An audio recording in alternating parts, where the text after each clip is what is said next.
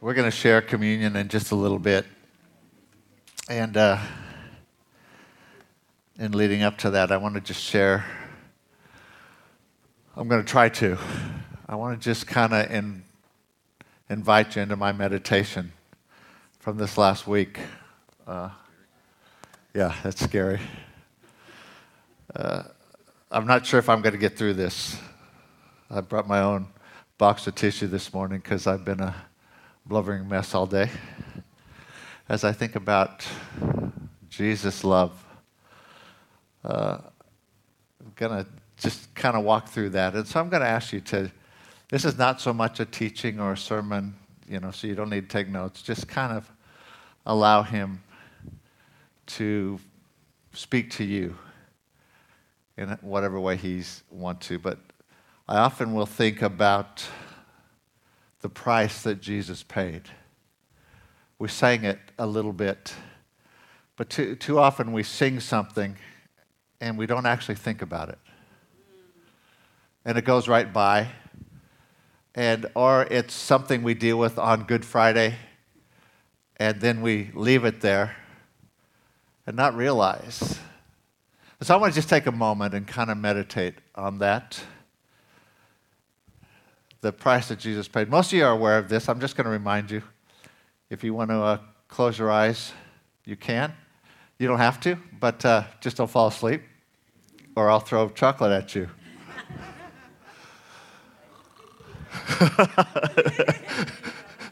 throw more chocolate, throw more chocolate. It always, uh, when I go through the story, and I'm aware of the physical price that Jesus paid. You know, the fact that he was scourged, he was whipped. Most of the pictures we see don't depict that. The Bible says it was 39 times because 40 was supposed to kill someone. It was a whip with little pieces of bone or metal in it that would literally pull the flesh and you're supposed to die at 40. So it was one short of dying. So it wasn't just a little bit of a smack with a cane. And then add to that a crown of thorns, you know, that were, was pressed into his brow and blood comes down. So much so, he lost so much blood that when he was actually carrying the cross, he couldn't do it. So they had to get someone, and then they nailed him to a cross. We all know this, but how often do we not think about it? You know, it's not something that's comfortable. And then they, as they lift him, as we saw briefly in that uh, video that we did in the beginning, that, the, the, put a human body in a position that you couldn't actually breathe. And so they'd have to actually push themselves up and pull themselves up to get a breath on feet that are nailed. Terrible, terrible physical price. And that's often all we see. But there was so much more. There was an emotional price. 2 Corinthians 5:21 says he who knew no sin became sin for us that we might become the righteousness of God. Here the only perfectly pure was made sin, the accumulated sin. See, this is not just a figurative price. There is something of this, if you go back and study the Old Testament, of the scapegoat. The sin was placed, the sin had to be removed. There wasn't just a price that was paid, there was actually a removing of sin. But it was removed and placed on him. In fact, if you look in Isaiah 53, three times in Isaiah 53, it talks about he bore our, sick, our sin. Our iniquities were placed on him. Can you imagine? It makes the physical price pale in insignificance. This incredible weight of sin. Everyone's sin. In fact, Isaiah 53 says he was bruised. The word in Hebrew is crushed. He was crushed under the weight. Yet in all this, he didn't open his mouth. He never made a sound. But there's another price, and that's a relational price. He was separate from the Father. Matthew 27, verse 46, he cries out, My God, my God, you've forsaken me. See, when the accumulated sin of the world was placed upon him, he carried that for us and was separated from God. Why? Because God's holy. God wasn't angry with Jesus. He was actually removing the thing that separated us from Him. He was loving. Jesus took that and was separate from God. He who for eternity past knew perfect fellowship and communion with the Father was separated. If you've ever felt alone, you don't know what loneliness is. Jesus did. He paid an incredible price. But see, when you think about it, why did he do that? Why did he go through all that? He said in John 15, 13, No greater love has any man than he lay down his life for his friends. Obviously, it was love. But there's more. See, Hebrews 12 2 says, For the joy that was set before him, he endured the cross, despising the shame. For the joy that was set before him. Have you ever thought about that? What was the joy that was set before him? Was it returning to heaven? No, he never had to leave. Was it some reward? No, he was the king of the universe. Was it the approval of the Father? No, he already had that. What was the joy that was set before him? You and me. What he didn't have was relationship with us. He paid this incredible price for the joy that was set before him, which is us. Coming back into relationship. Think about that for a second. See, we can sing the songs and go right by it if we're not careful. Or we can understand. Now you maybe kind of get a glimpse of why I've been a blubbering mess all morning. He paid this great price. But then the resurrection. So you had these fearful disciples. John 20 describes them as hiding.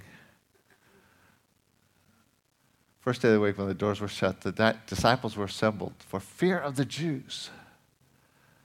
Jesus came and stood in their midst and said, Peace.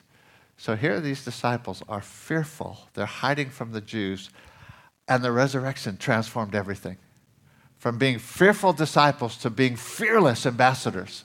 Not one of them is recorded in history of ever t- denying Jesus after this. The resurrection changed everything. And so much so that it's the crux of the gospel message. 1 Corinthians 15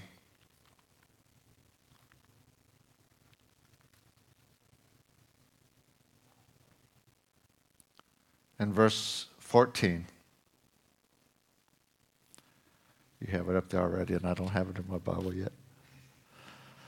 If Christ is not risen, then our preaching is empty, and your faith is also empty. See, the crux of the gospel isn't the price he paid. As important as that is, as an incredible expression of love as that is, the crux of the gospel is that he rose again because it turned into something of celebration and spiritual victory what would simply just have been a sad event. See, we'd be stuck on Good Friday rather than coming into relationship.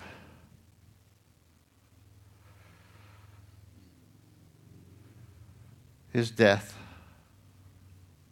and his resurrection is the historic event. Jesus isn't on the cross. In fact, as we saw a few weeks ago, he actually is a resurrected king whose face shines brighter than the sun, whose voice is overwhelming. We sometimes miss Jesus because we have this idea he's either a baby in a manger or a nice guy hanging on a cross.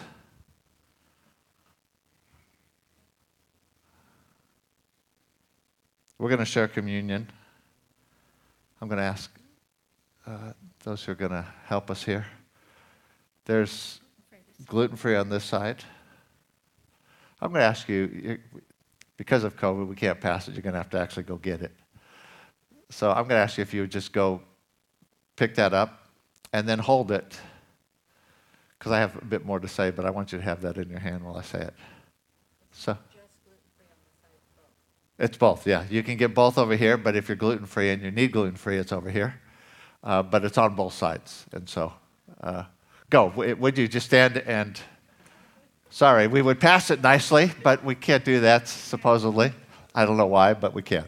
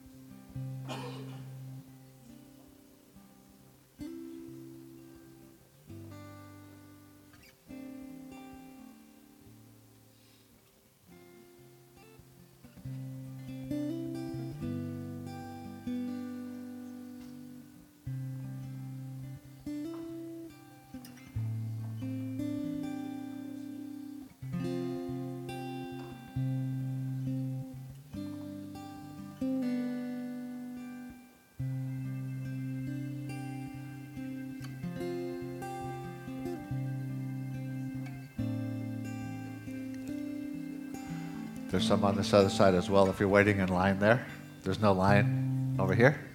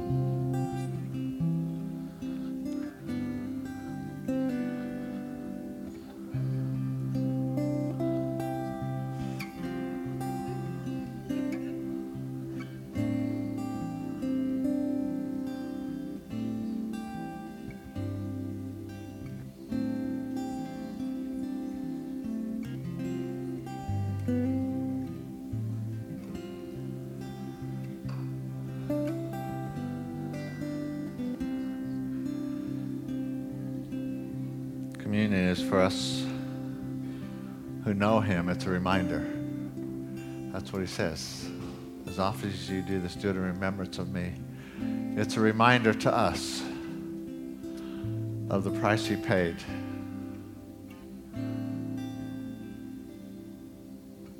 It's a reminder to us that he took our sin and made us righteous.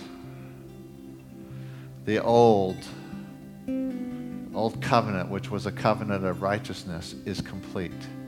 He completed it. It's finished. It's done. There's nothing we have to do. There's nothing more we need to do. It's all been done. Well, let me say this when you know the price he paid, why would we want to flirt with sin? See, if we don't know the price he paid, we often have this idea of how close to the line can I get without actually sinning. But when we realize the sin separated us from him, from God, and the price that he paid to redeem us, why would we even want to flirt with it? But it also reminds us of the new covenant of love. We have access to his very presence. The King of the universe.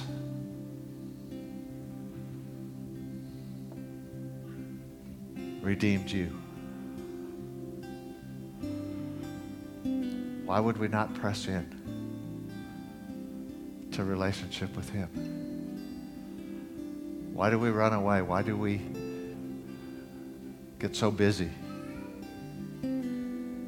when we realize His great love and who it is, if someone of importance decided they wanted to meet you, most of us would do whatever it took.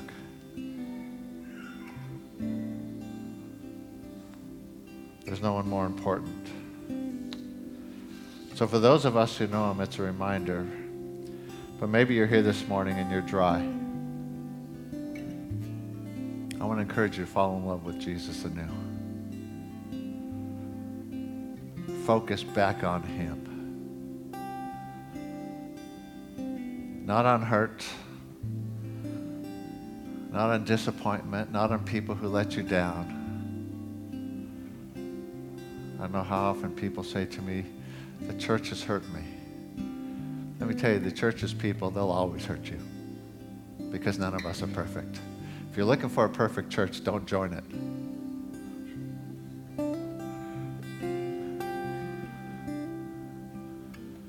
But church isn't the answer, Jesus is.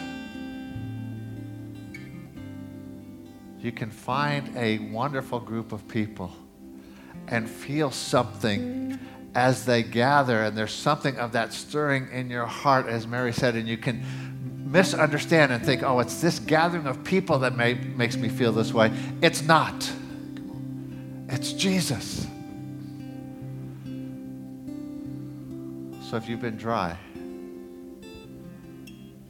turn your focus back on Him. Let me tell you, if you haven't met Him, if you don't know Him, this is an invitation. Jesus reaches out the cup and he says, I choose you. Will you respond? See, he doesn't force us. As Mary said at the beginning, sometimes he walks along with us and we don't know who he is. Sometimes he's protecting us and we don't recognize it. But all of this, the price he paid, the resurrection that tore the, uh, the curtain in the temple from top to bottom so we have access. All this was for you. If nobody through all of history ever responded to Jesus but you, he still would have done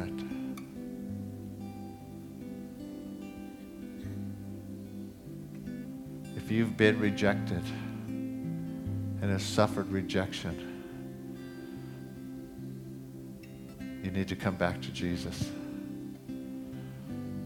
Because he's the ultimate lover of our soul. and He's proved it.